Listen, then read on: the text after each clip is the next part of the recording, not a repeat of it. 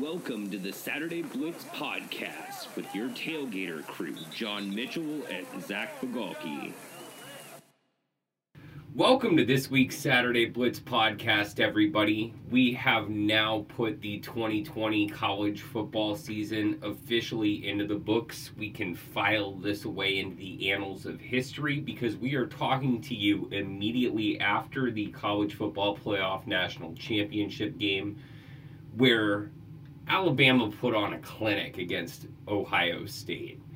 And I know the guy who's here with me today, John Mitchell, is very happy to be seeing that. Uh, he is with us in all his post championship reverie. So I am really excited to be here with him as we promised you guys last week. Uh, so, yeah, John, uh, I just, uh, you know, before we go any further, uh, how are you feeling in terms of your euphoria after this final result? Man, like I feel obviously I feel really good. Um it's obviously been a difficult year for every school to get through. The fact that we even made it this far, I think, is a a surprise. Honestly, I, I we talked a lot in the preseason about how difficult this season was going to be and it was a difficult season to get here. But man, I, I mean, I'm obviously in a in a great mood. Uh, I, I I adore this Alabama team for everything that they had to really fight through. The guys that came back for senior seasons when they, you know, pretty easily could have gone into the NFL draft last year. You know, Najee Harris, DeVonta Smith, Alex Leatherwood, guys that you know could have been making a lot of money this season came back and this makes his team really special, you know. So yeah, I mean, I'm in a, a, a great spot. I I'm surprised by the domination in this game, to be honest. I mean, I, I know you're not. You were the you were the one when we recorded the pre-championship podcast that said you thought that this is how this game was going to go. So I, I yield to you in that. I, I thought you were trying to give me a reverse jinx, but it I mean it turns out you were spot on, Zach. Yeah, I guess Matt won't be paying up, will he? Uh, I, I won't be seeing him with that giant check tomorrow. So you're off the hook, Strobel. We'll just put it that way. Yeah, you know, despite what I said last week, I don't know that I even expected it to be quite this crazy. Uh, you know, Alabama puts up over 600 yards of offense in this game. They held Ohio State to what 341 in terms of their total output. Justin Fields was perfectly ordinary, you know, barely completing 50% of his passes. Um, we do have to acknowledge the fact, I think, that Trey Sermon got injured on his only carry of the game it really reminded me a lot of uh, Ted Ginn Jr. when they played Florida back in in 08, I think it was, or 06, whichever one of those two games it was. But you know, has the electric return and then gets injured. Um, obviously, not exactly parallel, but I, I do think we need to. Uh, at least recognize that that might have changed the dynamic a little bit but at the same time i don't think it would have changed it that much you know maybe this game is a touchdown closer but I, I still think Alabama was walking away with at least a 20 point victory, even if Sermon is allowed to play the, or, you know, is able to play the entire game, doesn't go out with what looked like a collarbone injury. I, I, don't think you know there there's no excuses. There's already so many asterisks on this season that uh, you know that would be a ridiculous one to put on.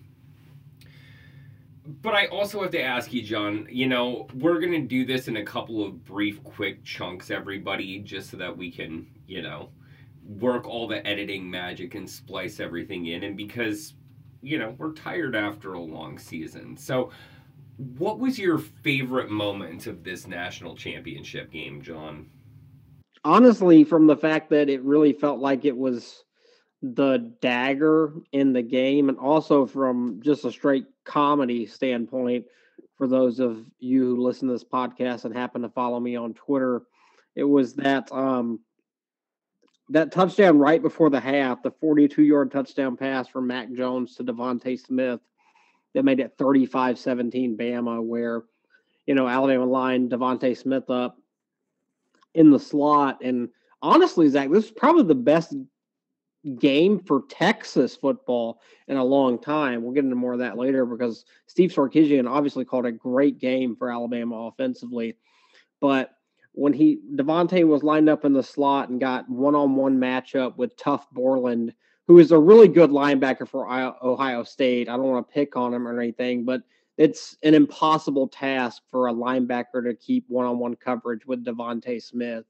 And when Mac delivered that throw, one-on-one coverage, DeVonta in the slot makes the catch for the touchdown. It really felt like that was the dagger, Zach, especially with Alabama getting the ball to start the the third quarter. It just really felt like that was the play that really ended the national championship game. Yeah, I mean, that was the Heisman winner's 12th catch of the first half. And, uh, you know, he didn't really even play in the second half. He was in street clothes by the third quarter. Uh, but just one half of play 12 catches, 215 yards, three touchdowns. These are video game numbers and he put them up on an Ohio State defense that had been really quite reputable for much of the season. So, you know, I, I, I, think on one hand, it really just demonstrates how special a player he is and why he deserved to be the first receiver to win the Heisman since 1991. Um, but, you know, I think, you know, taking it beyond that, you know, it, it shows the connection that he had with Mac Jones as well. You know, the big question coming into this year Tua moves on to the NFL, Mac Jones is in, he has his chance to shine. Jones put up one more yard than Joe Burrow did in last year's national championship game. You know, Burrow was 31 of 49 for 463 yards and five touchdowns. Mac Jones went 36 of 45 for 464 and five touchdowns.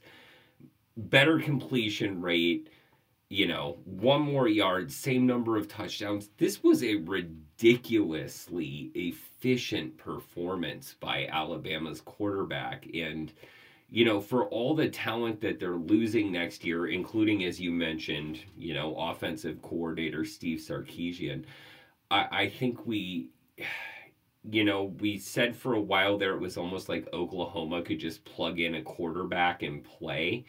It's starting to feel like that in Tuscaloosa as well because Jones just came in and you know, he put up numbers that make you wonder why he wasn't starting his entire career, it's, you know, in, in some ways. So it, it just shows, on one hand, the ridiculous glut of talent that Nick Saban and his staff continue to recruit there at Alabama.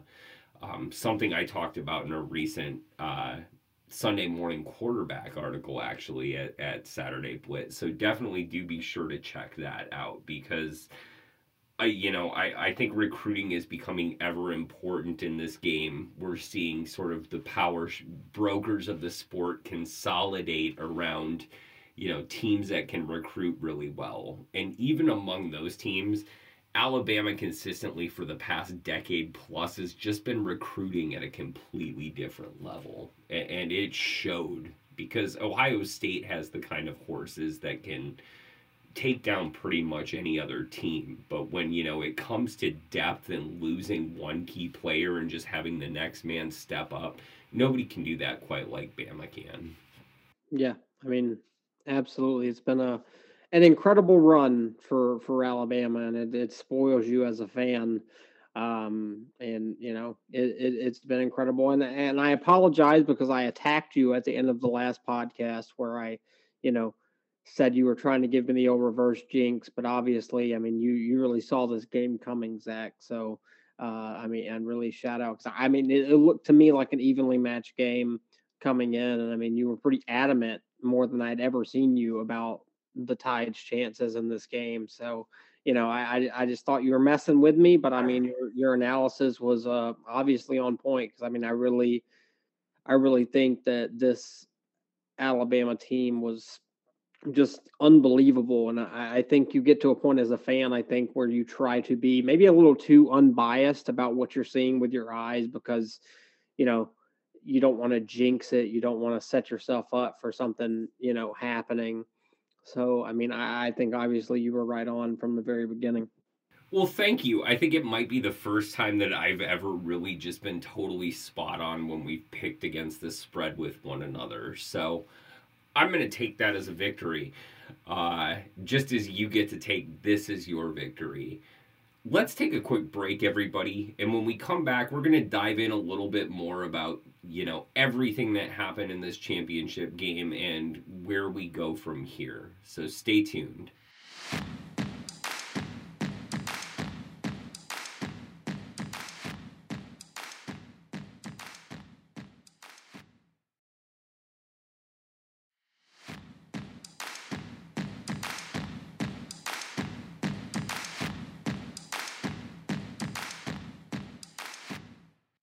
Back from the break to the Saturday Blitz podcast, everybody. We're sitting here in the afterglow of John's uh, exuberance in the wake of Alabama's national championship victory. Uh, so, for those of you listening on Wednesday morning, know that we are recording on Monday night, or I guess technically Tuesday morning now uh, at least in my time zone. Uh, so yeah, we're having a grand old time of this, and John is actually very happy with the results of this game. And hell, I actually picked successfully against the spread for a change, so I'm pretty happy about it as well.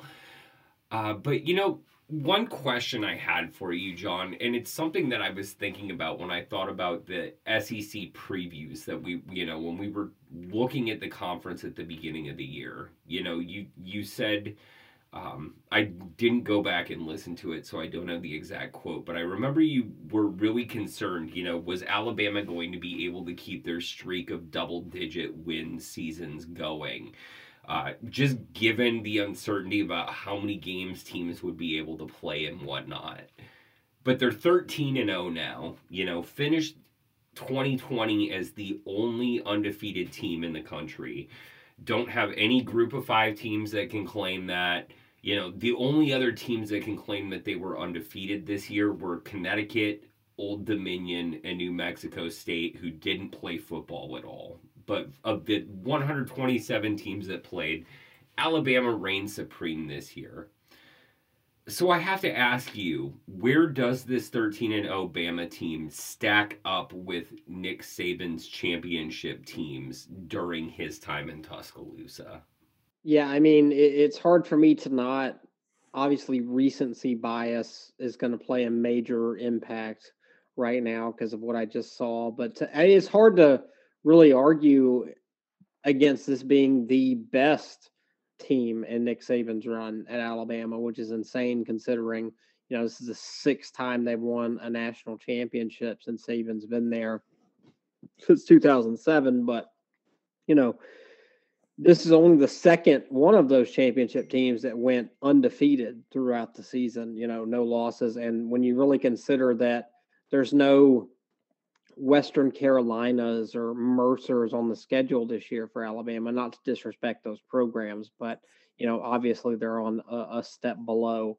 Um, so I, I, really think the fact that they played ten games against nothing but conference opponents, and the conference opponents they skipped were, you know, South Carolina and Vanderbilt, who were two of the worst teams in the SEC this year, and then went on to beat Notre Dame uh, resoundingly in the Walmart parking lot Rose Bowl at Jerry World, and and then you know dominated a, a really good Ohio State team. You could tell this Ohio State team had a ton of talent uh, out there. So I mean, and then just sentimental wise, Zach, you know, when at the end of the game, you know, one of the best things about sports, particularly for guys like you and I who are, you know, English major backgrounds and, and, that kind of stuff, and you know, love history and you know, language, poetry, stuff like that. Those kind of poetic moments that happen in sports is one of the most pure feelings you can have as a fan.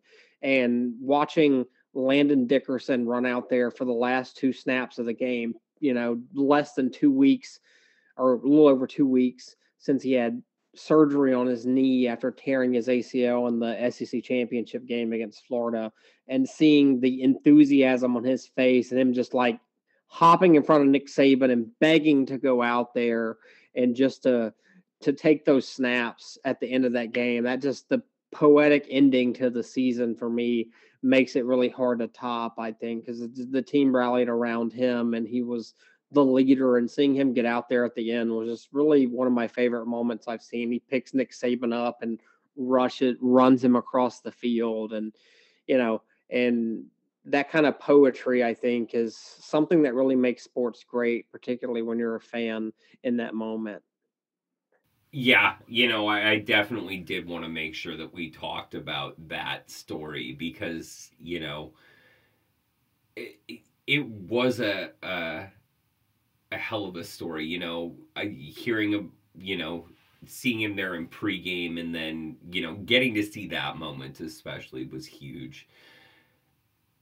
And honestly, you know, in a season where the big story was football that wasn't played as much as it was football that was played, that might be one of the few truly, you know, sort of iconic moments, you know, sort of snapshots in time that actually get remembered 20 years from now. You know, I think that's the power of that moment. That's something that you know, Bama fans are going to be talking about when when you're as gray and grizzled as my beard is now. So uh, you know, I, I, I think it's uh, I I do really like that, and I like that. You know, football does provide those moments. It's the whole reason we continue watching this sport, despite the fact that we know this certainly isn't the best thing for players' health, even before you put a pandemic into the discussion. Uh, you know, concussions, CTE, um, you know, the fact that Trey Sermon broke his collarbone, uh, just, you know, kind of it, it, it, on a fluke. You know, those sorts of things kind of, you know, they, they, those twists and turns are what make the sport, you know, the thrill of victory, the agony of defeat. Um, it's the reason that John is sitting here giddy and bubbly right now. It's the reason that Ohio State fans are, you know, wallowing in consolation beers. It's it it, it it's it is you know that's the whole reason why anybody was thrilled about this season coming back. And i you know i think at the same time it's it's something i've been critiquing all year. We have to remember that i mean in august the sec said that you know some of you are going to get sick. Basically came on that phone call that we talked about on the podcast back then huh what is that five months ago at this point and said, We know you're going to get sick. It will happen. No matter what we do, it, it will. And all 14 SEC schools had cases. Uh, 111 of 127 schools reported positive cases. Um, and, and so we have to ask the question was this all worth it in the end? For a guy like John here who's celebrating a national championship, you know, the the ends definitely feel like they justify the means right now. And it, it you know, for whatever we say about this season, the Crimson Tide are going to go down as undisputed champions. It's going to be in the NCAA record book for 2020, and they will be the only team that go in. You know, they'll be the 34th, 35th team ever to win an undisputed national championship in 151 years of college football. So it certainly isn't nothing that we got out of this season. But I think, you know, I think at the same time we need to be critical because SEC players, players from conferences all across the country came out and talked about how so much of this felt like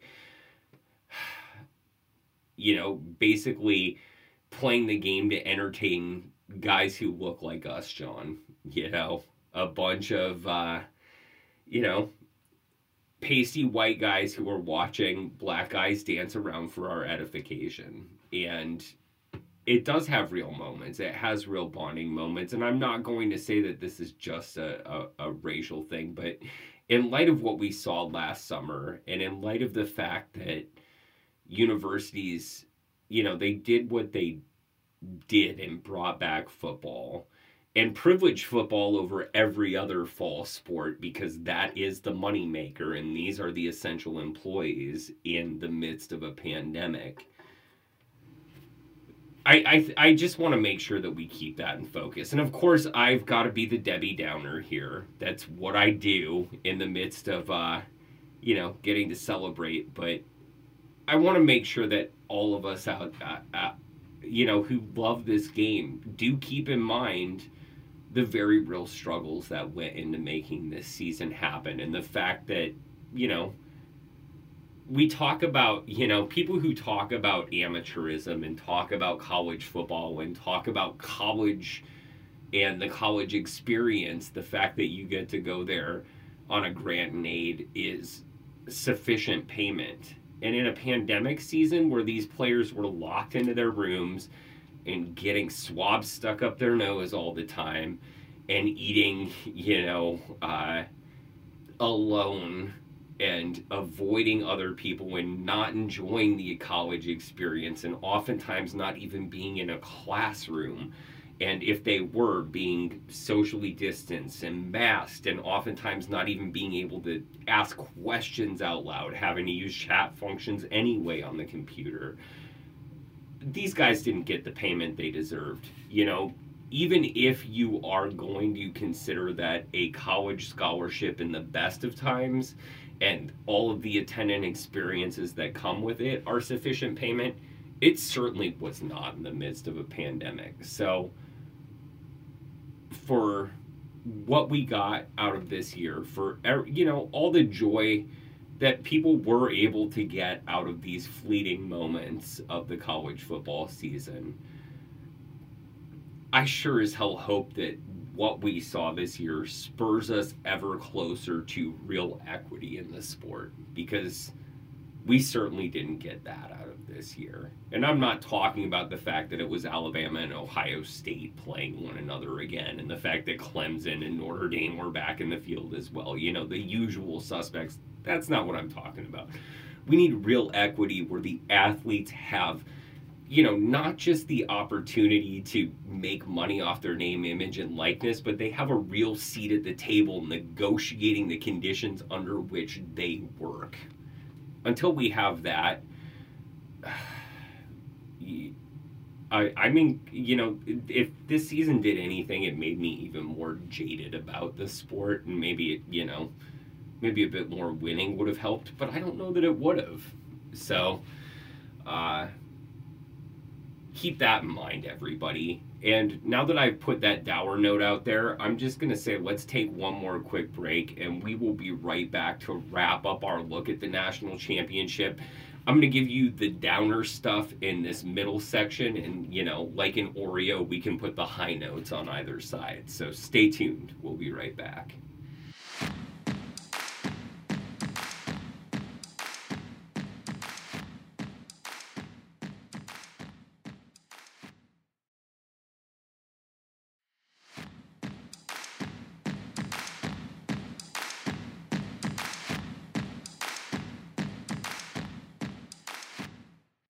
Welcome back to the Saturday Blitz podcast, everybody, for our final episode wrapping up the 2020 college football season before we pivot into our off season and uh, all of the attendant evergreen things that we get to talk about during that time. So, we had a national championship game tonight uh, as we're talking to you all. I know you'll hear this on Wednesday or whenever you download this, but we're talking to you right after the national championship game. You know, I asked you where in the last segment where this Alabama team fits among Nick Saban's national championship winners. And you know, I, I, I think part of what's so astounding about this team is that they had three guys in the top five of the Heisman voting.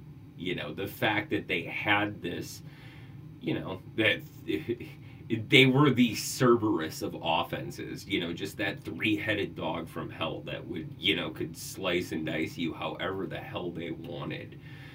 So obviously Smith won the Heisman Trophy, and after t- you know this performance in you know one half of play, frankly, this one half of play, if I was gonna put that up against anything, um, you know, I would say this was the best bowl performance by an individual since Barry Sanders against my Wyoming Cowboys in the Holiday Bowl in 1988 after he won the Heisman. Um, you know, he had five touchdowns in that game. Obviously, Smith had three here, but receiver, running back, those are a couple of different things. I'd say, you know, just the, especially the fact that he did this in one half of play. You extrapolate this across a whole game. If Smith is out there against Ohio State the whole time, he probably comes away with 18 catches, has a fourth touchdown at the very least, you know, probably gets close to 300 yards. It, it's ridiculous. Um, so yeah, you know, I think Barry Sanders is probably the best corollary of any bull performance we've seen. But you know, I alluded to this a little bit earlier. Um, I, I, think it was in the first segment when I was talking about Mac Jones a bit and comparing him to Joe Burrow last year. But you know, I asked about the greatest championship teams. I, Mac Jones is he the best quarterback that's won a championship at Alabama at this point? Where would you stack him up against? You know, guys like Tua? Where would you stack him up against the McCarrons of the world? All of these different guys across time. Yeah, I think the two best quarterbacks of the Saban era have come really back to back to back, even with Jalen Hurts, followed by Tua Tagovailoa, and then Mac Jones. And I, I think Tua and Mac were pretty much on equal footing. I think they were very different players. I think Tua had the more raw talent but Mac was more, I guess, cerebral with the game. Uh, one of the things I always came back to when thinking about Tua and Mac was that Tua went out there and he wanted to throw a touchdown every time he dropped back to pass. Like he wanted to take the deep shot and score a touchdown every time he threw the football. And I mean, good reason why it's easy to see because more often than not, that's exactly what happened. But I think the difference is that Mac Jones didn't have that hubris that he felt like he had to throw a touchdown every time. It was I he's perfectly comfortable with checking the ball down to his running back or tight end and perfectly comfortable with just taking what the defense gives him, you know, not really trying to push the issue because he knows that, you know, he's got a good line, good running back, and, you know, he's going to have opportunities that present themselves throughout the game. So, two vastly different players, obviously, both having remarkable moments in championship games respectively so it's it's really hard to compare but I do think that they are probably at least resume wise the two best that have come through uh, under Saban with with the way that the game has has slanted more towards offense than it was defense at the beginning of the of the era who do you think steps into that mantle next year, John? Who who who is the next, you know, of this back to back to back? Do we see another two back? Yeah, I mean Bryce Young is the highest rated quarterback recruit of the Saban era. So I mean that's the I think that's the scary part for the rest of college football, especially when you consider that uh, Alabama signed four of the top nine receivers in this 2021 recruiting class. So adding those guys with some of the guys that'll be back next season, like John Metchie, Jahleel Billingsley, Slade Bolden, you know, uh, Xavier Williams, several guys who made an impact in the national championship game tonight, particularly on those – really crucial third quarter drives that Alabama was able to score on after DeVonta Smith went out with a dislocated finger, um, and Jaylen Waddle obviously being a little bit um, hampered with his ankle injury from before. So, you know, I, I really think that that's where it, it comes down to next season is I think there's a lot of young talent that flashed in this game,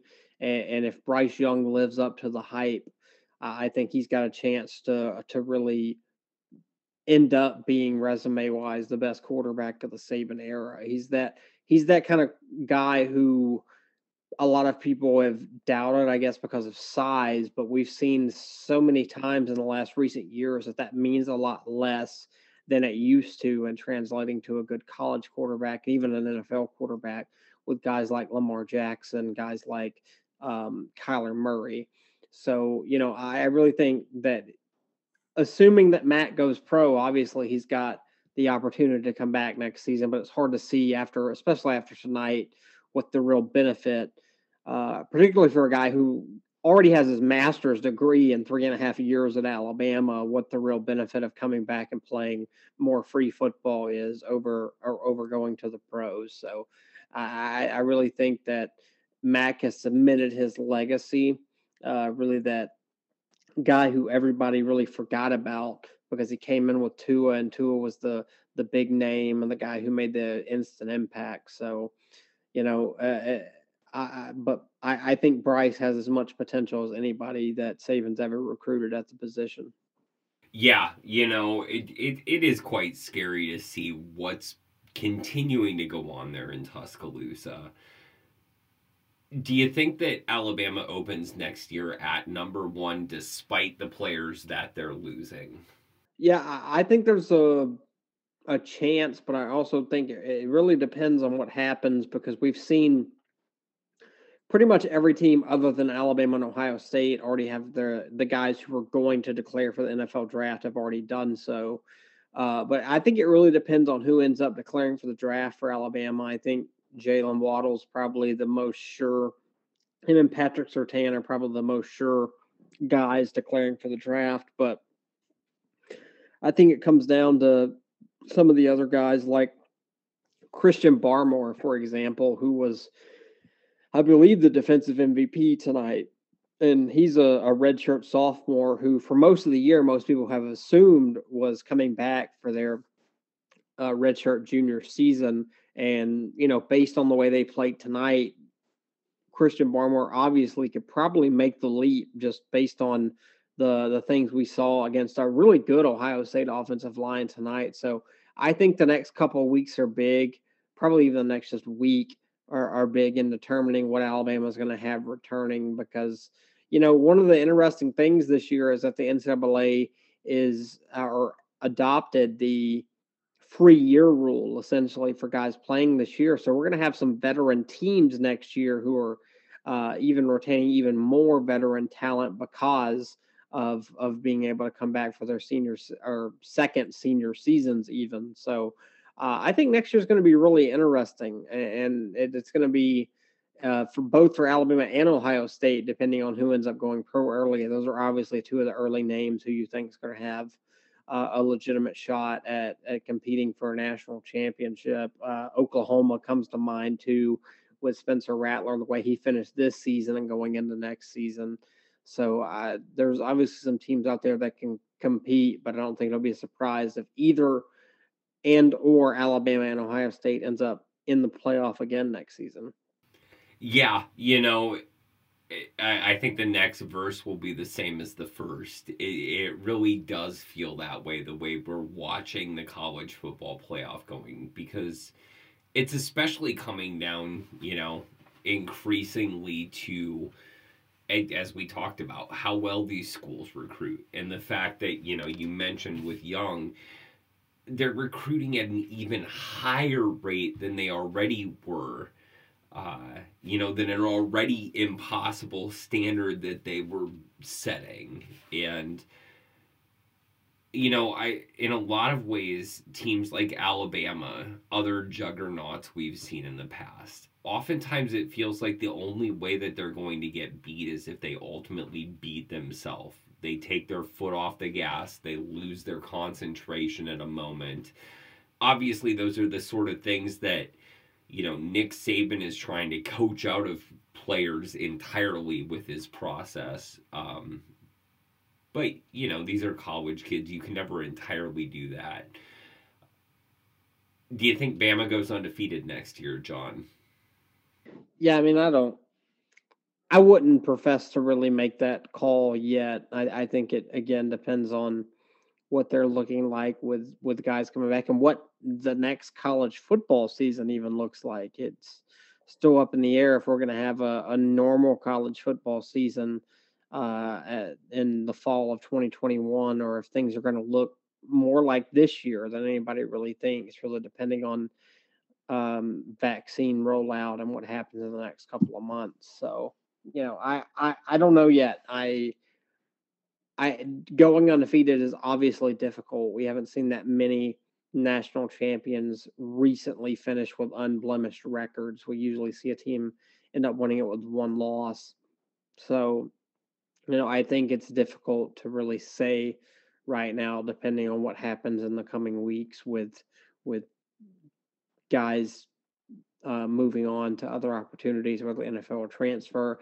And what Alabama ends up doing, replacing Steve Sarkisian, who I think was, you know, obviously the Broyles Award winner for the top assistant, had a terrific season as a play caller and is moving on to Texas. Uh, and I think Longhorns fans have every reason to be really optimistic about the future there after what happened tonight and really all season for this Alabama offense. So, you know, I really think there's a lot of variables still out there to to make that call. I think that's a fair point, and I, you know, I I do commend you for tactfully kind of skirting that a little bit. I I did kind of throw you a bomb there and wanted to see uh, how lucid you still were, maybe. So, uh, way to go.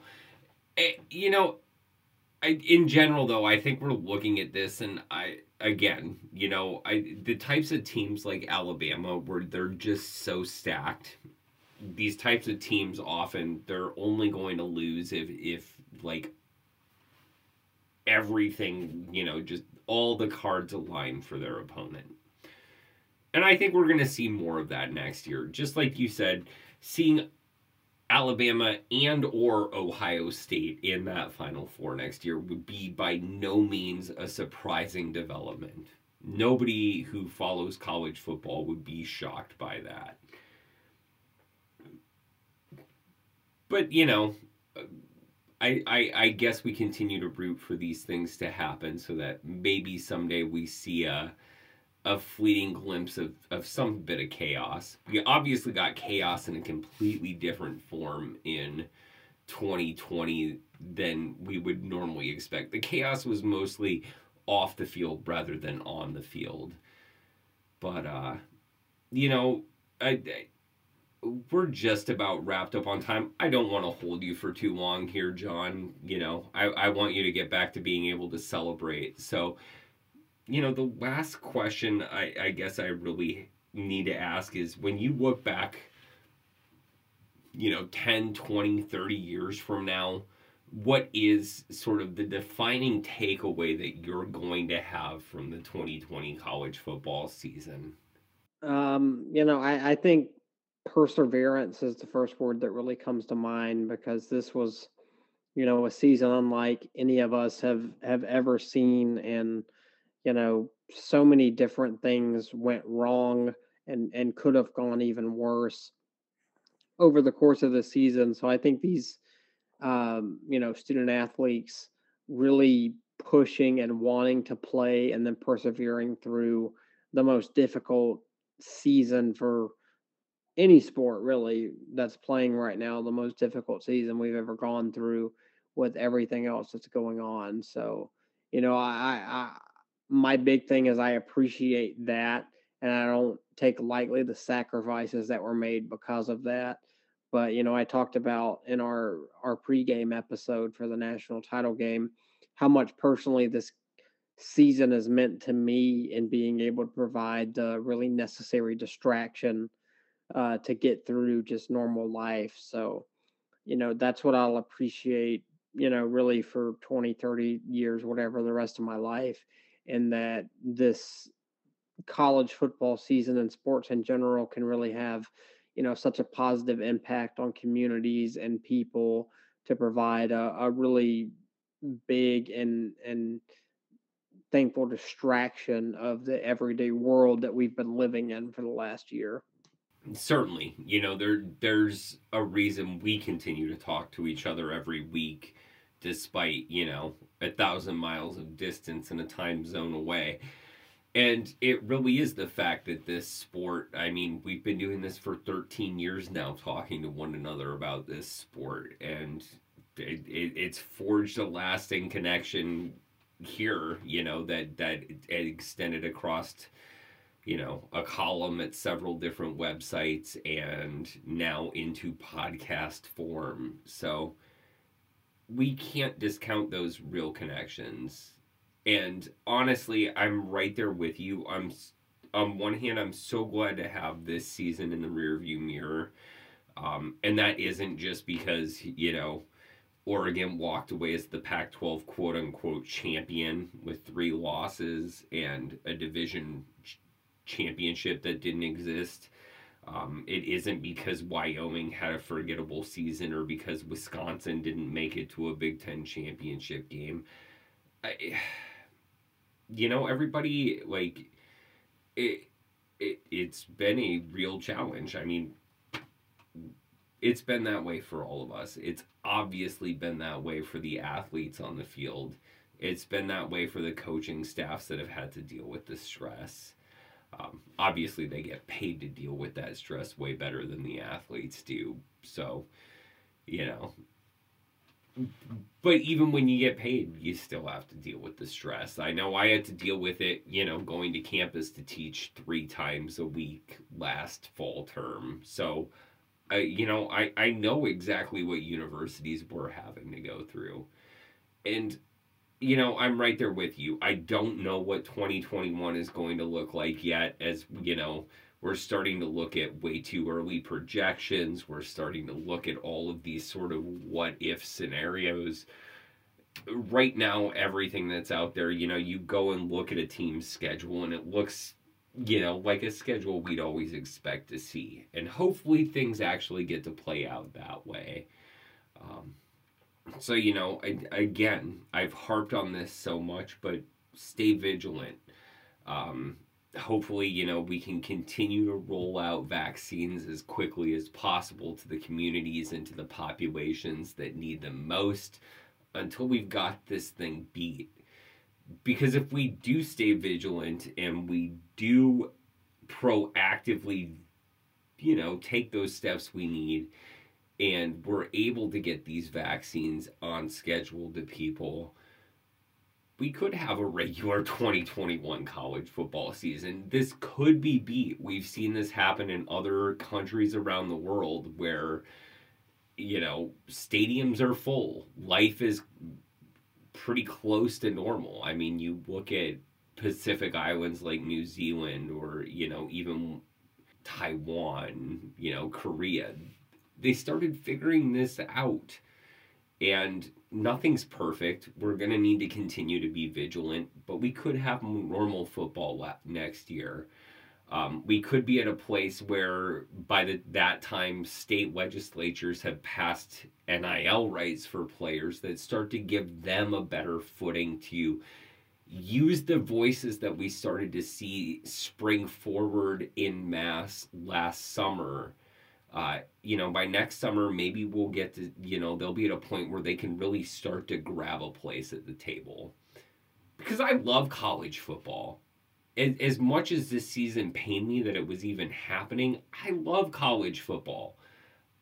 And I wanted to return back to normal.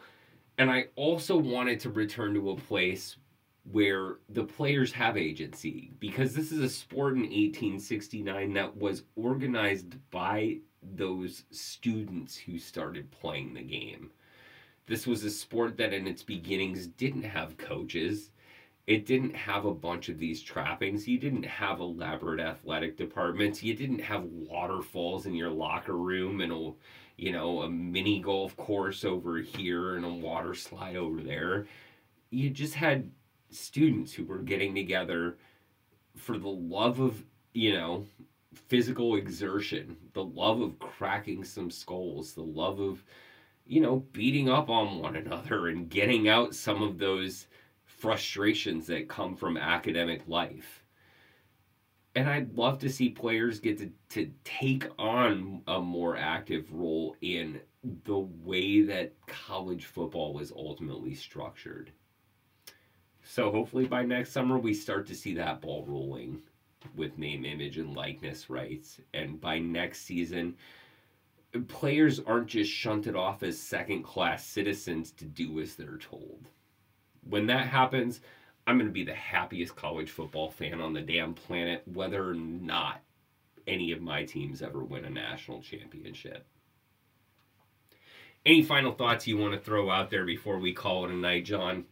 No, you know, I'm just glad that we were able to to finally finish the season and get through everything and really thankful for all of our listeners out there who have stuck by us in a really uh, wild season of, of college football that hopefully we'll never have a repeat of.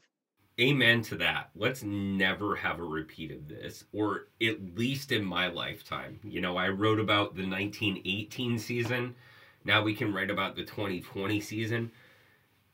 21 22, all you fans out there, I'm really sorry because this is apparently an 102 year cycle. So 21 22, get your asses in gear and start preparing for it now.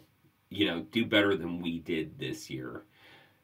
But on that note, 2020 is in the books, everybody. A you know, a couple weeks after the official new year, we are now officially at the end of our 2020 college football year. So next week we'll be back with you to uh, move into the off season. But until then, thank you so much for tuning in. John, I hope your head feels great in the morning, and we will uh, be with you next Wednesday, everybody.